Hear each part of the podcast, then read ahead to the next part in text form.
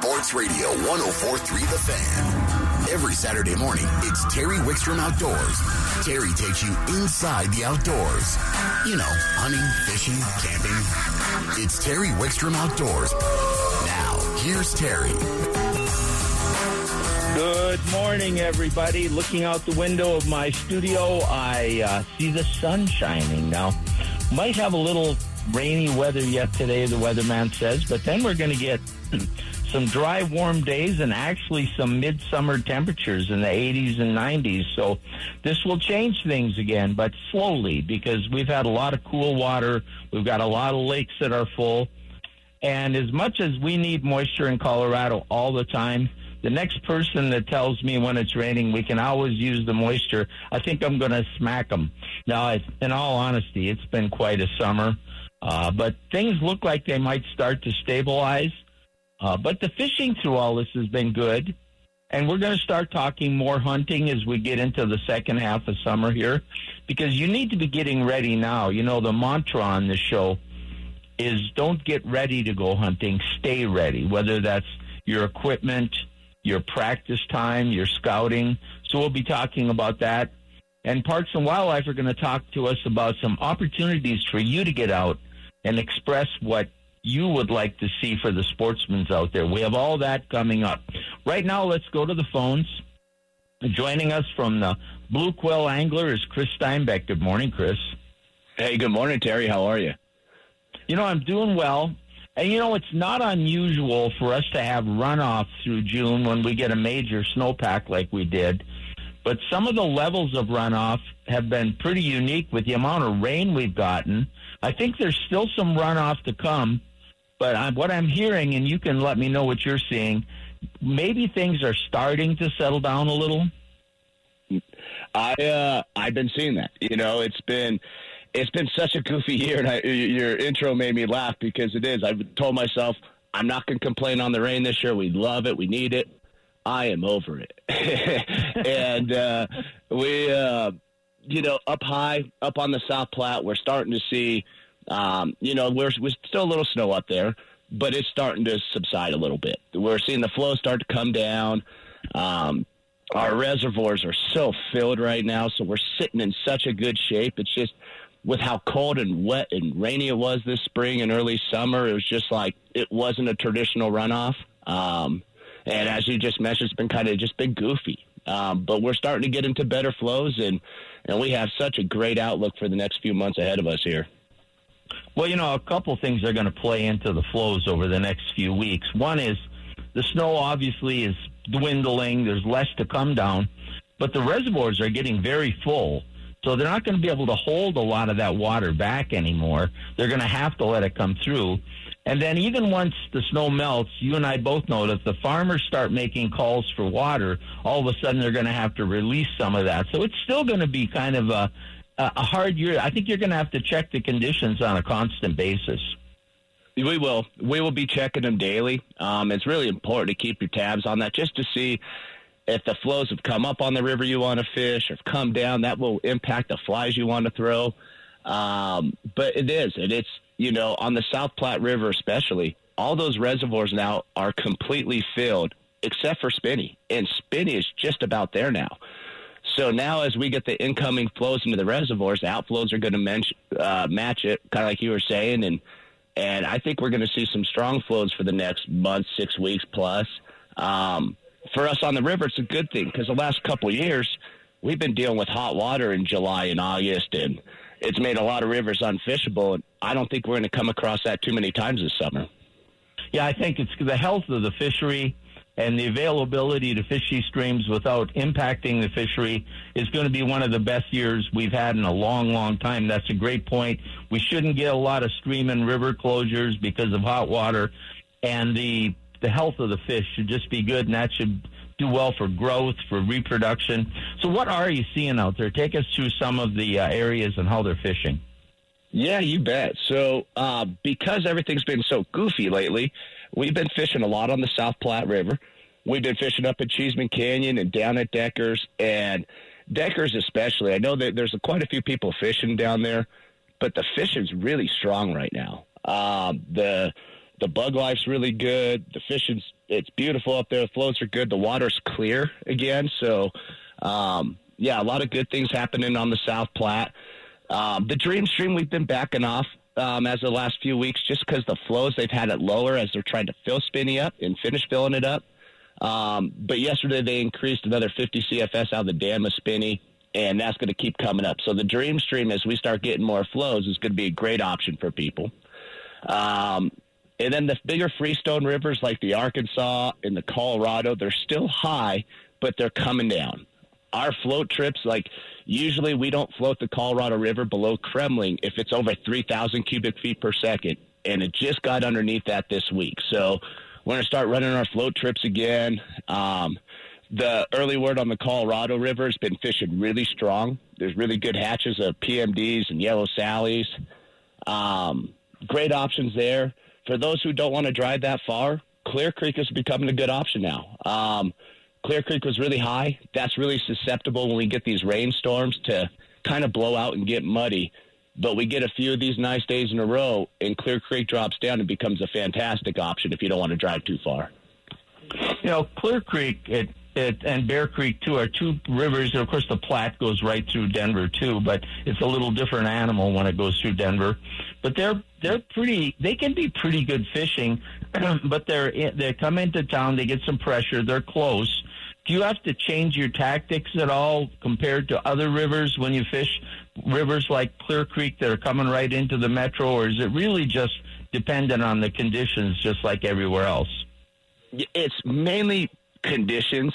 Um, you know, on how much water's coming down there's times where you'll get a few people fishing, and especially as you make your way down closer to Golden, down the bottom of the canyon in Clear Creek, um, the higher up you go, you'll still see people fishing. But the beauty of Clear Creek is such a great dry fly river.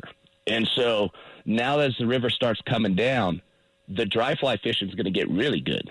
And Clear Creek is a fantastic option for those that you get off of work at three, four, five o'clock. You have a couple hours to kill in the evening the caddis hatches you're going to start seeing on Clear Creek are really good, which makes that last couple hours of light really prolific fishing on Clear Creek. Uh, throughout the day, early day, you're going to see some floating, some you know whitewater boats going down the river. Um, but it's uh, it, it's tremendously fun. Little elk hair caddis, pheasant tails are really good on that river. Little gray RS2s are always good on Clear Creek. Um, yeah, so we have a lot of options here is Clear Creek mostly rainbows, or you get some browns? Is it a mix?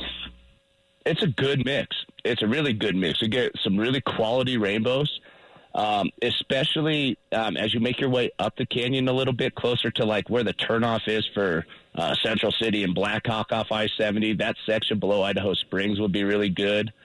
Um, good rainbows in there. Um, you see a good mix of wild browns in there too, all the way down in Golden, all the way up through Georgetown the whole river. Clear Creek's got a ton of browns.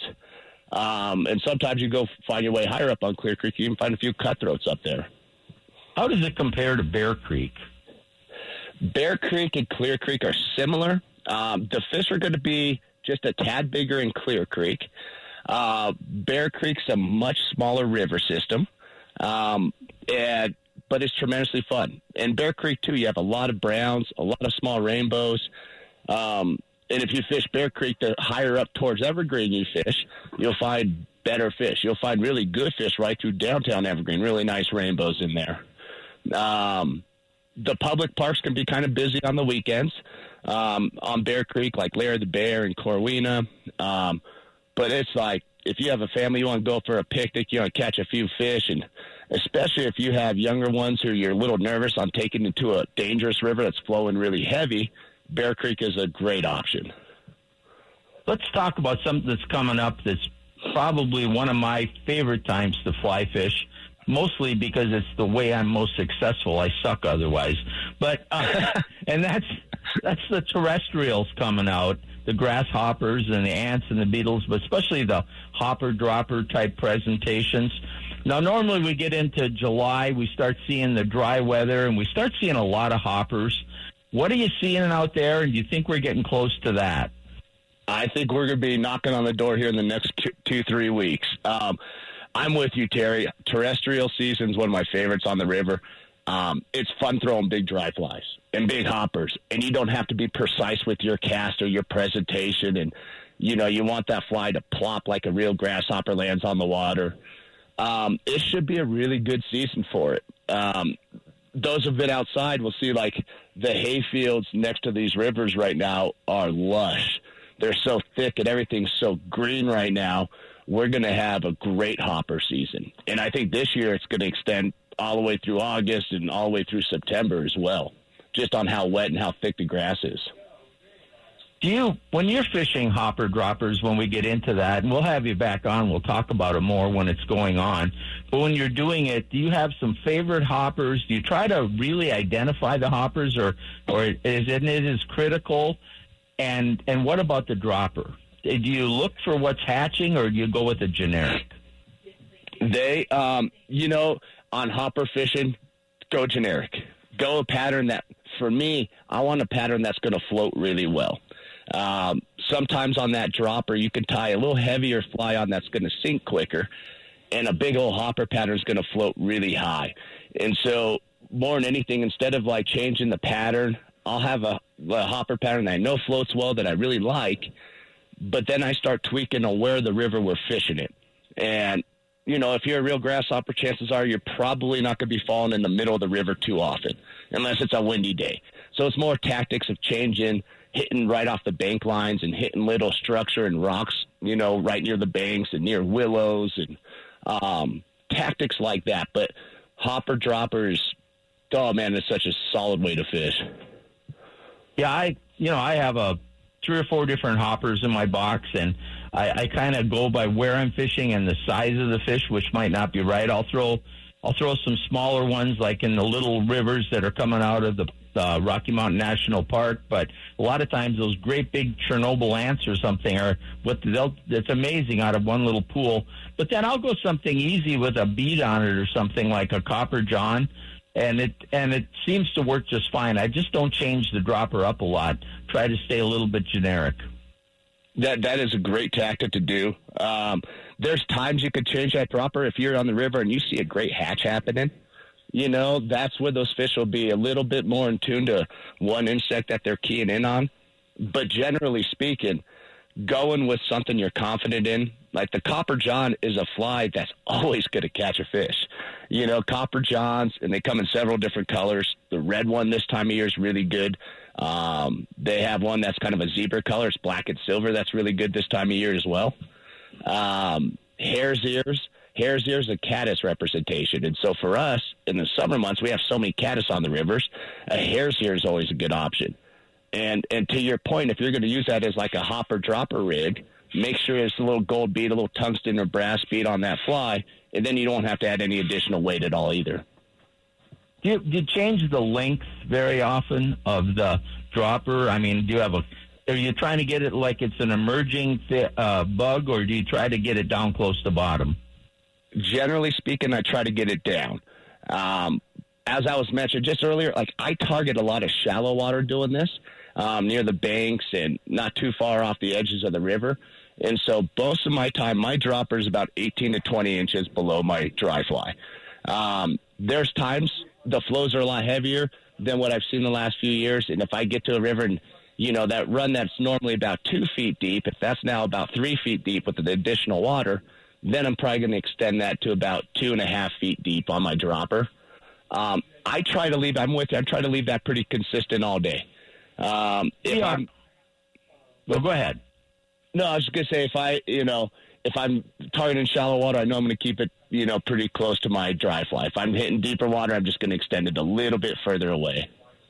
We are out of time, but tell people where they can find you guys if they want to book a trip or want more information.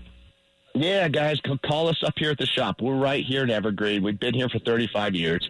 Um, we're the Blue Quill Angler. You can call us with any questions you have on public access points on different rivers or flies to use.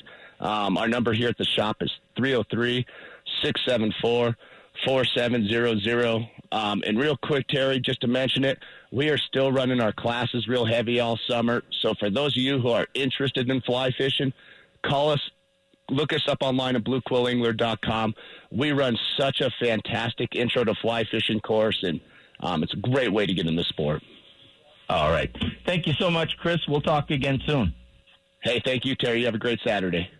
You bet. Chris Steinbeck. Just great people up there, folks. If you're looking to get into fly fishing, folks at Blue Quill, they're just legendary guides and great people and so great to work with. We'll take a quick time out and we come back. Brad Peterson will join us and we'll uh, talk more fishing on Terry Wickstrom Outdoors on 1043 The Fan.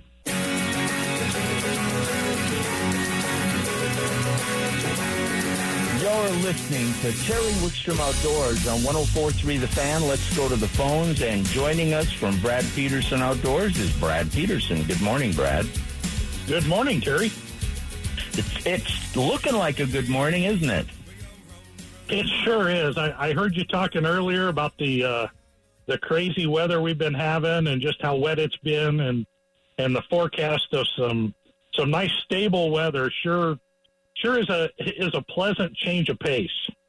Yeah, they're still threatening some storms today, but then it looks like we get a few two very dry days, hopefully, with very little chance of rain, and then some actually July type heat. And there's some mixed storm chances in there, but low possibilities and scattered. So we may be able to even do some evening fishing. I tell you what, that'd be good because I know trying to get you out on those early morning bites just isn't easy anymore. I have become a banker's hour fisherman, but I'd get up early to go with you. Um, what is going on out there? What are you seeing? I tell you what, uh, we've as as we've been talking, you know, all spring and early summer, the temperatures have kind of been real slow at progressing.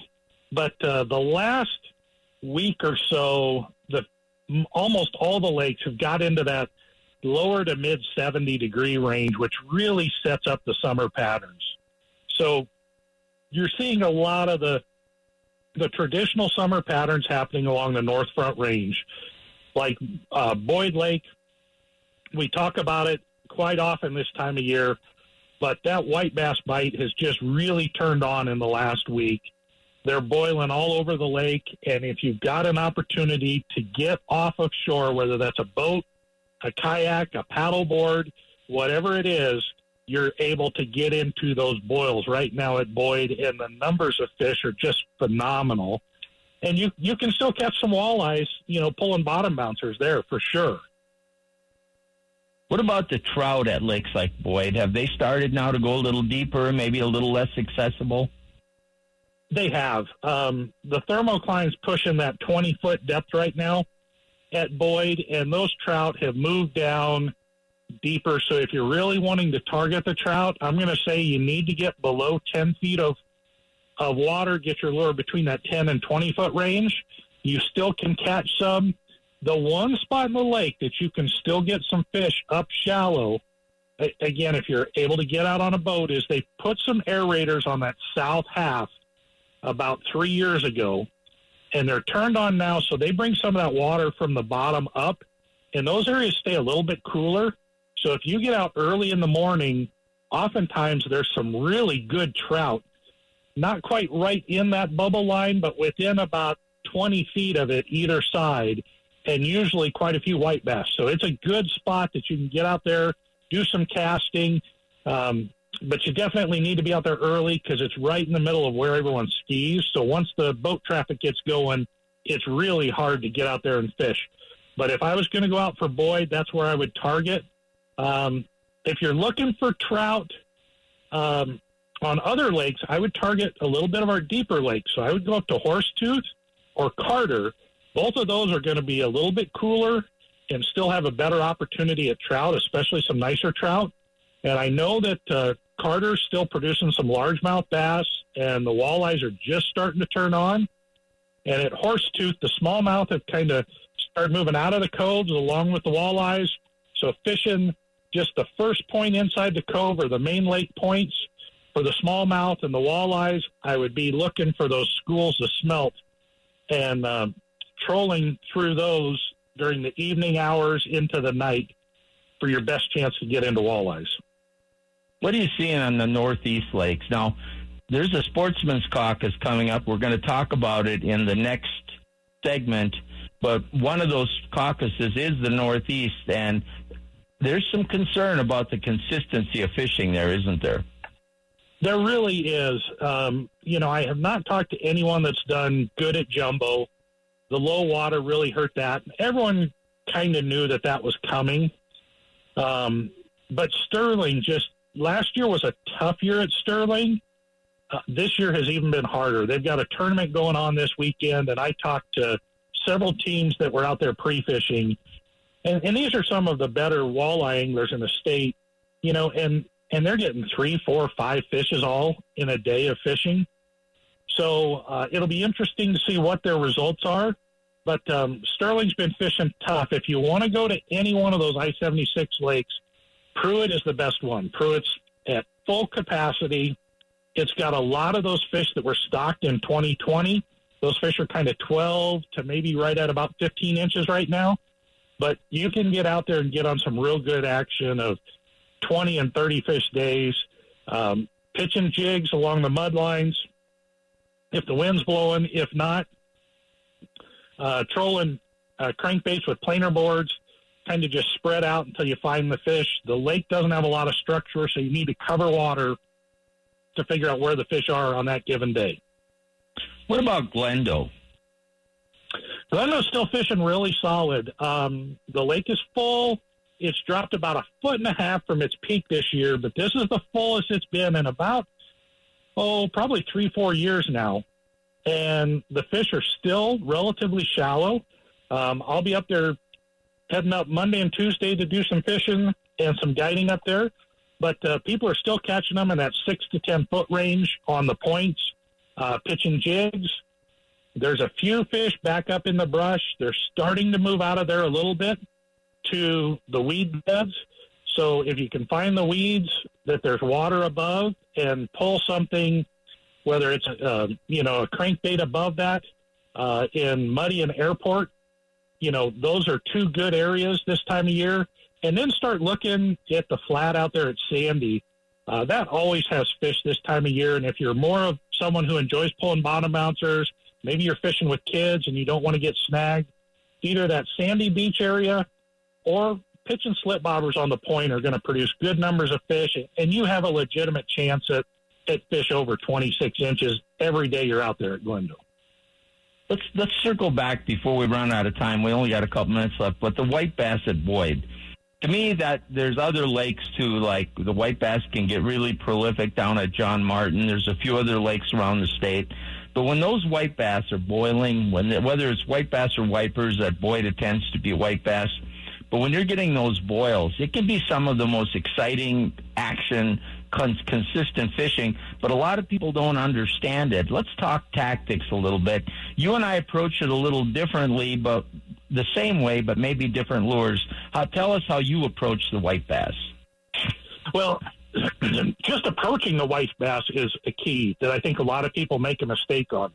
When you see a boil, you want to get over there as quick as possible, but you don't want to be running your motor in through that boil or it'll push them back down. So either use your electric to get you over there and then shut it off and kind of coast that direction, or if it's a little bit of distance, you know, hit your big motor, but make sure that it's shut off and you're coming in as quiet as possible. That's the first mistake I see a lot of people make.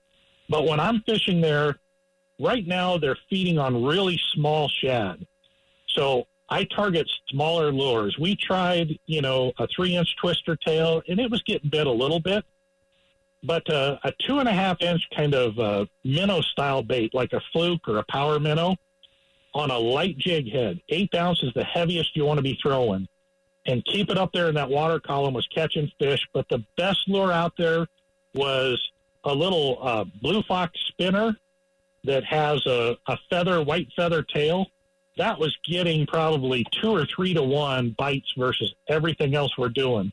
Once the white bass get or the shad get a little bigger, one of my favorite ways to fish them is top water, whether it's a small little prop bait or a popping bait, something like that. If you can get on those schools and use top water, that's just fantastic. But it, it's going to be about another two, three weeks before those shad get big enough to try that.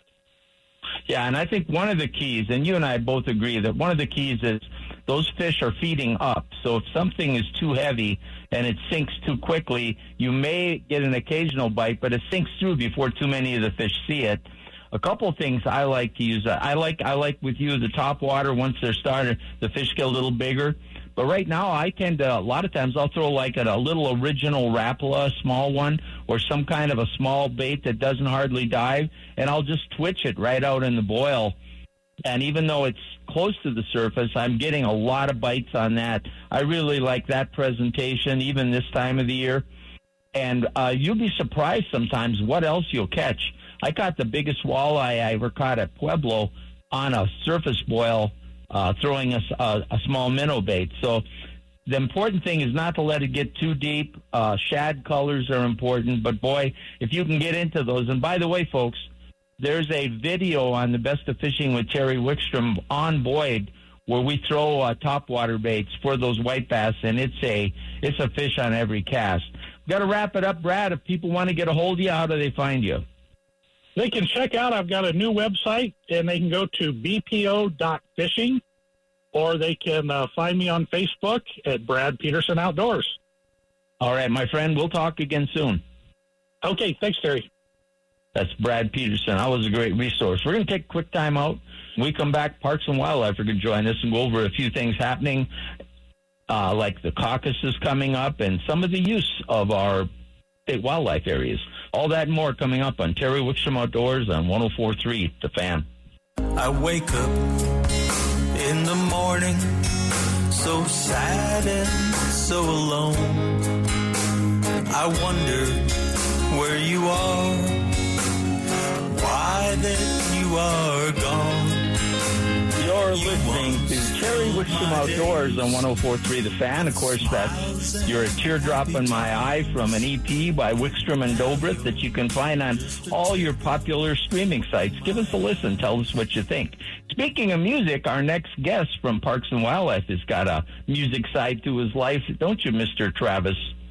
Duncan. I do, I I do, and I really enjoyed hearing hearing that intro song from from your group, Terry. That was fantastic. Yeah, you guys sound great.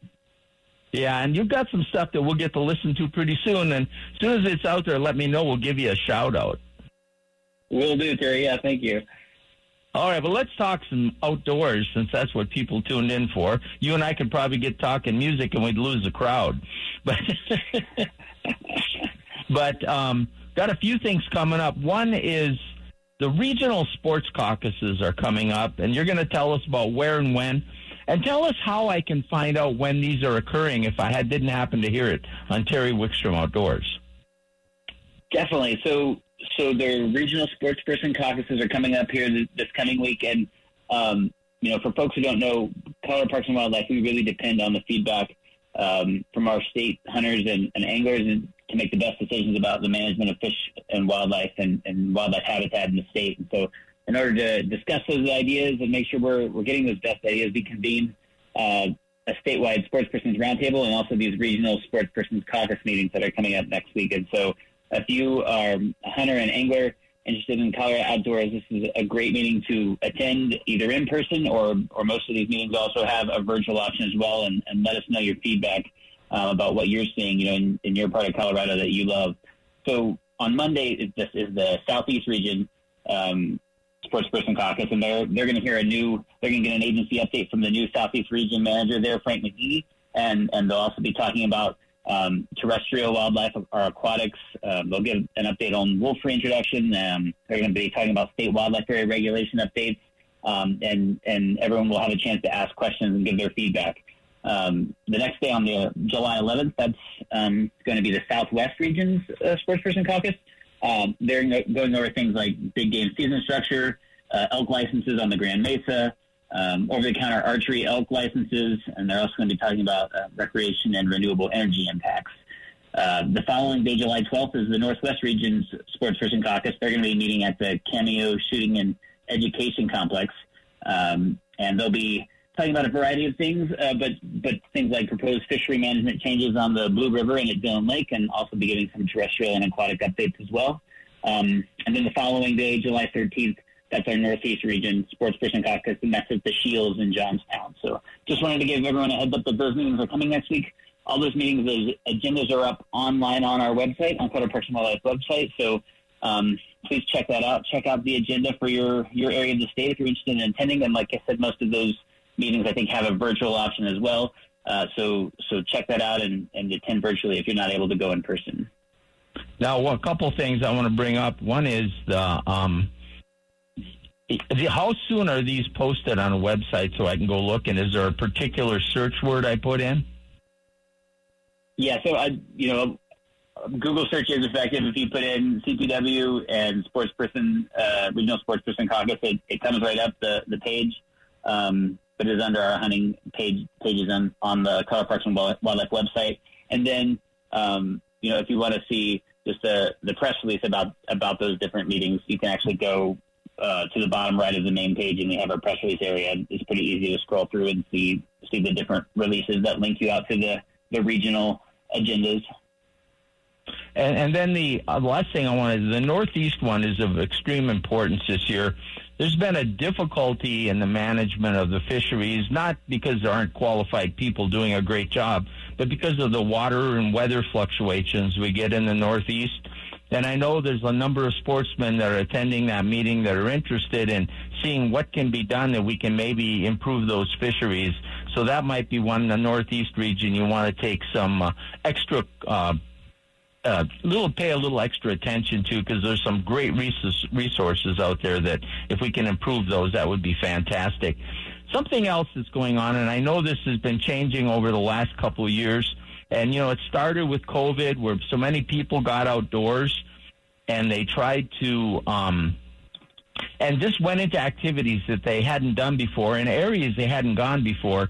And that created a lot of confusion with people who weren't typical outdoor uh, consumers about what state wildlife areas are for. And they started getting used for things they weren't intended for. And nobody wanted to curtail people going outside but certain dollars and certain uses were put in place for those areas. Tell us a little bit more about that.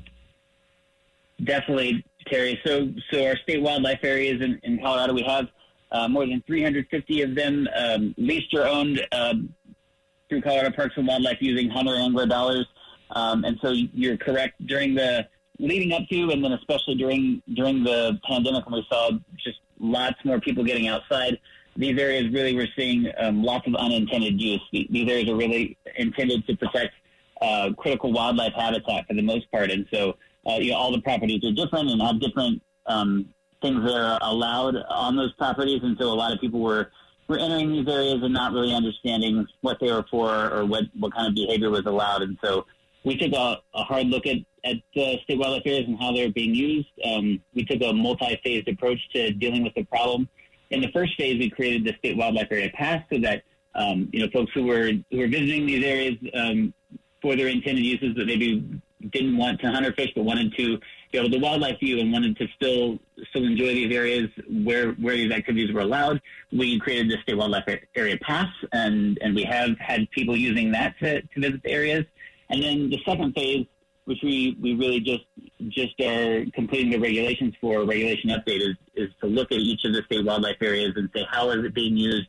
Um, is the wildlife still being protected? Is the habitat still being protected here or have or what, what's the situation um, you know on the on the ground and um, how does it apply to the regulation in, in place? And do we need to tighten up the regulations so people understand what's what's allowed? Things like having um, you, you know, people were having dogs off leash. People were camping or almost living full time in some of these state wildlife areas, leaving trash behind, and so um, just just lots of lots of problems like that that come along with having just a lot more people um, in the outdoors. And so um, we just passed updated regulations that really uh, spell out and make it more standardized uh, as to what's expected and allowed in each of these state wildlife areas. And so um, those you can check those out online now. Um, if you go to the if you go to our website, uh, or I know a lot of folks check out each year the Colorado State Recreation Lands brochure, uh, and that update is really going to be your your best spot to get to have all the updates for that. So that's going to come out in early August. So so coming up, and you know, in the first few days of August, it'll be up online and it'll start to appear in all our area offices, and you can pick that up, and it's good for the whole year, and it's going to tell you you know, if you're interested in going to state wildlife area, it'll, it'll make sure you understand what, what that area is used for, what wildlife it's protecting, and what's allowed at what time of the year. So you know when you're going in that you're you're using it appropriately and not and not harming Colorado's outdoors. Well, and a lot of them have pretty good signage that tells you, but there's so many of them. Sometimes it's tough to keep up. But I think the key message is these wildlife areas were paid for with hunting and fishing dollars, and we want everybody to use them, whether you're a hunter or an angler or not. And like you said, wildlife viewing is becoming such a tremendous activity. We just don't want them overused or used for the wrong purposes, so they can be conservation uh, minded and and protect wildlife and protect habitat. Travis, we're running out of time, but thank you so much for joining us. I'll see you online on your music site. All right, same to you, Terry. Thank you so much. You bet. Travis Duncan, great resource, uh, really a friend of the show. Comes on a lot. We love having him on. We're going to take quick time out. When we come back, uh, the folks from Kirk's Fly Shop and Estes are going to join us, and we're going to talk some more fly fishing on Terry Wickstrom Outdoors on 104.3 The Fan.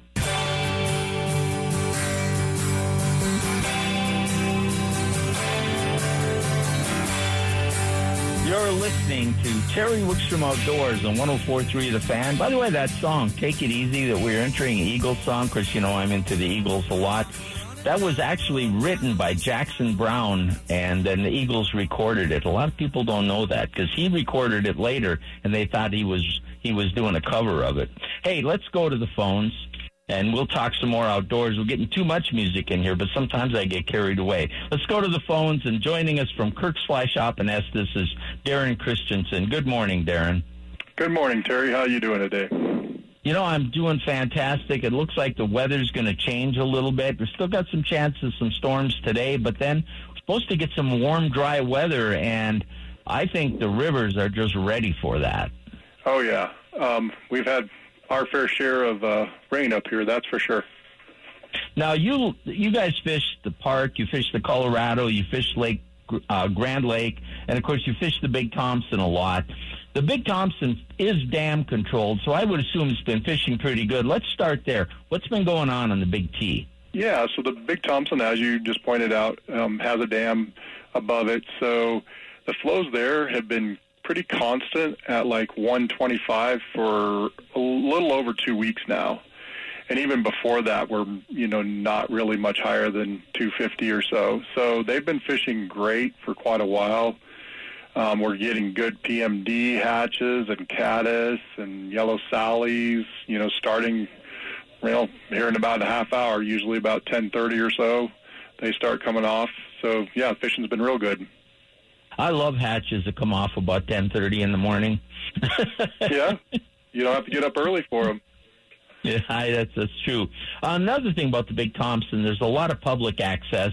Um, you guys guide on that. We'll talk more about that in a minute. But uh, you can find places to fish on the Big Thompson. There are a lot of public pull-offs and access, and then there's also private water that's available through both resorts and you guys guiding. You get on some of that, but it offers a lot of opportunity.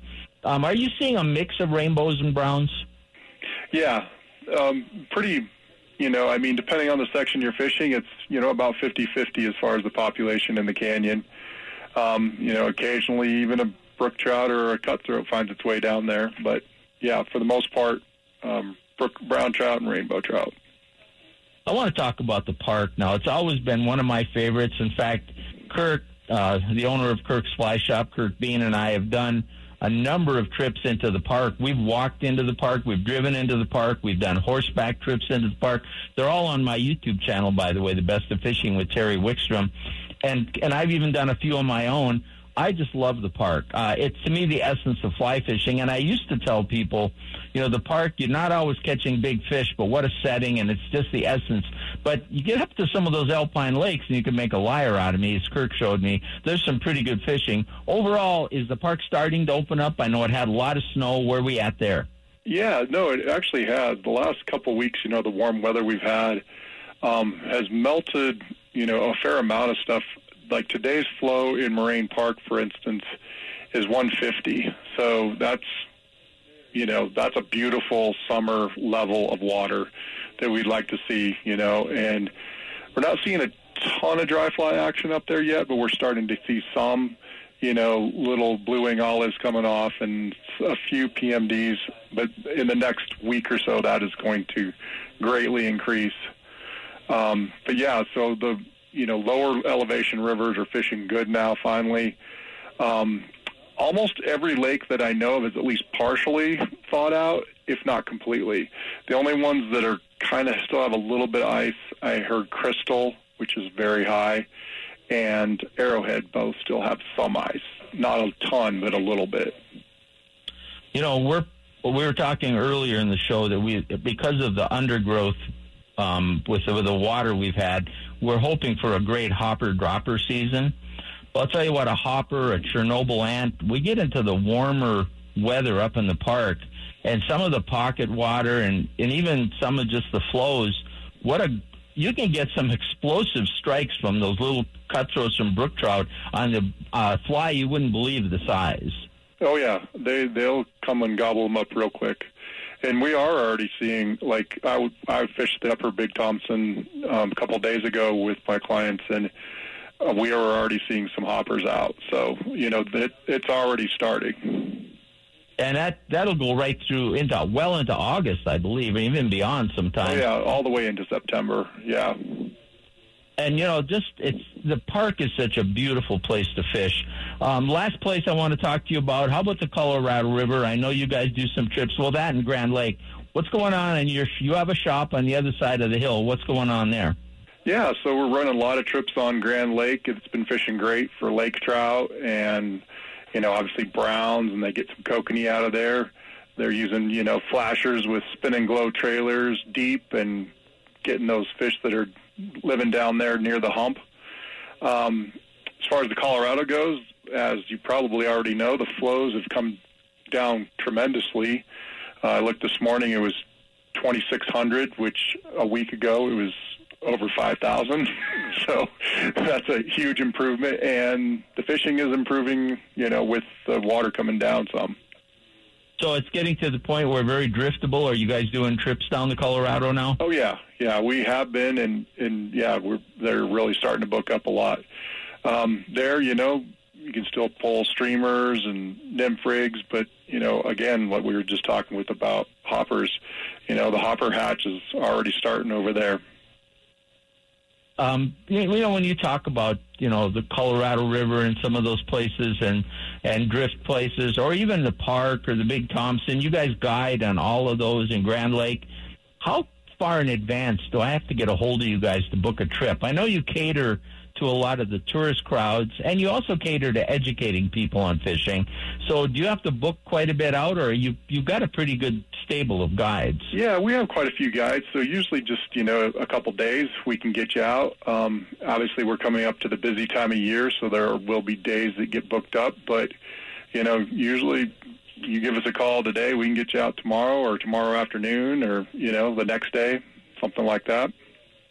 Why don't you tell people where the shop is located, and then we'll talk a little bit about how, how they find you online and stuff. Sure. So um, the talk the shop that I'm speaking to you from, we're at 230 East Elkhorn in downtown Estes Park, and then we also have a shop in Grand Lake that's on Grand Avenue as you're coming into town. Um, and our phone number is 970-577-0790, and our website is kirksflyshop.com. Yeah, and I'll tell you, I've done so many things with you guys. You just quality people with good guides. You have great waters you guide on. And and uh, uh, by the way, if you're not a fly angler, folks, you guys still guide just trips into the park, and you don't need to get your own entry then, right? Yeah, so yeah, we do you know guided hikes as well and llama hikes. And yeah, so you don't need a reservation if you're going on a trip with us, whether it's fishing or hiking. All right, my friend, it sounds great. I think things are finally popping. The weather's going to get stable, and we're all going to get outside and have some fun. Thanks, Darrin. You bet. Good talking to you, Terry. You bet. Tell you what, go to uh, Best of Fishing with Terry Wickstrom on uh, YouTube and check some of the fishing trips I did with the folks from Kirk's Fly Shop.